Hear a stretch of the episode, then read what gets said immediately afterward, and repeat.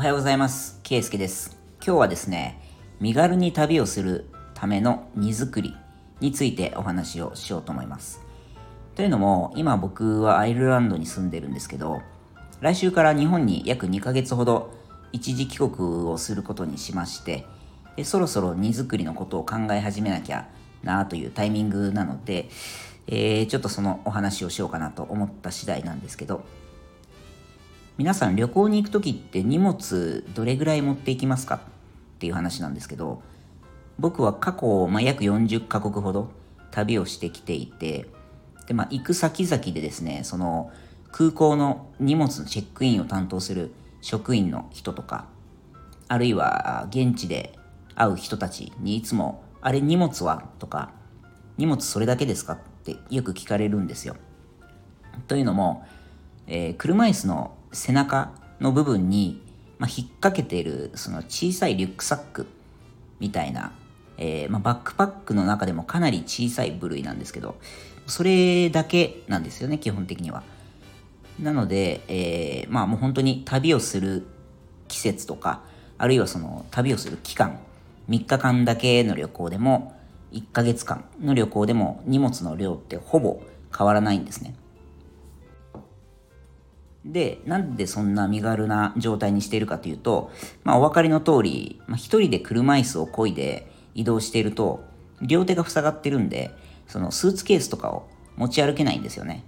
なので、えー、必然と車椅子に引っ掛けられるぐらいの荷物しか持っていけないと。で、その、まあ小さいリュックサックっていうのが制限としてどうしてもあるんですけど、でそうなると無駄なものは何一つ持っていきたくないわけですよ。で本当に必需品だけっていう状態になるんで、で、ちょっと早速ですね、あの、いつもどんなもの持っていってるかなっていうリストを作ってみたので、そのリュックサックの中身をご紹介しますと、まず電化製品系が、まあ、スマホとはイヤホン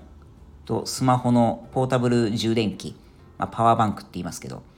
あと電動ひげ剃り、あと車椅子のタイヤの電動空気入れ、およびそれらの、まあ、充電ケーブルですね。で、えー、あとは洋服。洋服が、まあ、下着、靴下、インナーシャツ、まあ、これらを、まあ、それぞれ3日分。あとは、えー、アウターとズボンの、まあ、スペア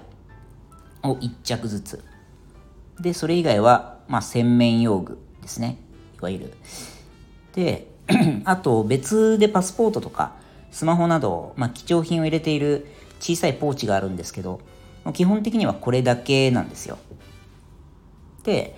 えー、まあ、下着はそれぞれ3日分って言いましたよね。で、なので、その3日以上旅行するときは、基本的に毎日、もしくは2日に1回は、えー、洗濯をして、で、その3日サイクルで同じ服をこう着れるようにしています。で、おそらく、まあ、皆さんもその荷物の大半を占めてるのって、容量としては、まあ、服、洋服が多いと思うんですよ。で、あとは、あの、まあ、結構、かさばりやすいもの、まあ、スーツとか、あとはその革靴とかですね、えー、まあ、靴の種類もまあ2種類とか持っていくと、それだけでかなりかさばるんですよね。で、僕は最悪服であっても、まあ、それ以外のえ、何か物であっても買い足す必要がある時はもう全て現地でもう現地調達でいいっていうふうに割り切っているので、まあ、これだけでもかなり身軽な状態を実現できます。はい。で、実際このリュックサック一つで旅をしていると、まず飛行機の乗り降りで、えー、預け荷物がなくてですね、まあ、手荷物だけなんで、まあ、到着後にその荷物がぐるぐる回っているバゲージクレームに行って荷物が出てくるのを待つ必要もないですし、で、もちろん、えー、バゲージが、まあ、ロストしてしまうとかいうリスクもないので、まあ、それが便利っていうのと、あとはその旅先に着いてから、とりあえず一旦荷物を置かないと歩き回れないってよくあると思うんですけど、この、これもですね、あの、宿のチェックインとかチェックアウトの時間、あまり気にせずに、もうそのまま観光、最初からあるいは最後まで、えー、できてしまう。っていうのがあるので、身軽に旅行するメリットはたくさんあるなと思っています。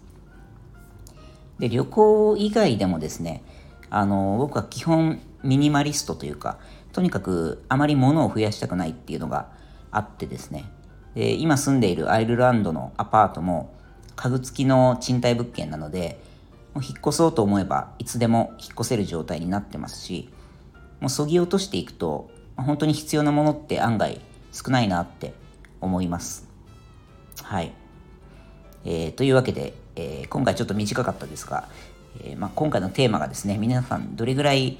え有益なあ情報だったか分かりませんが、また感想、コメントやインスタグラムの DM などで、何でもいいのでいただけたらとても嬉しいですと、えいうことで、えまた次回の放送でお会いしましょう。ではまた。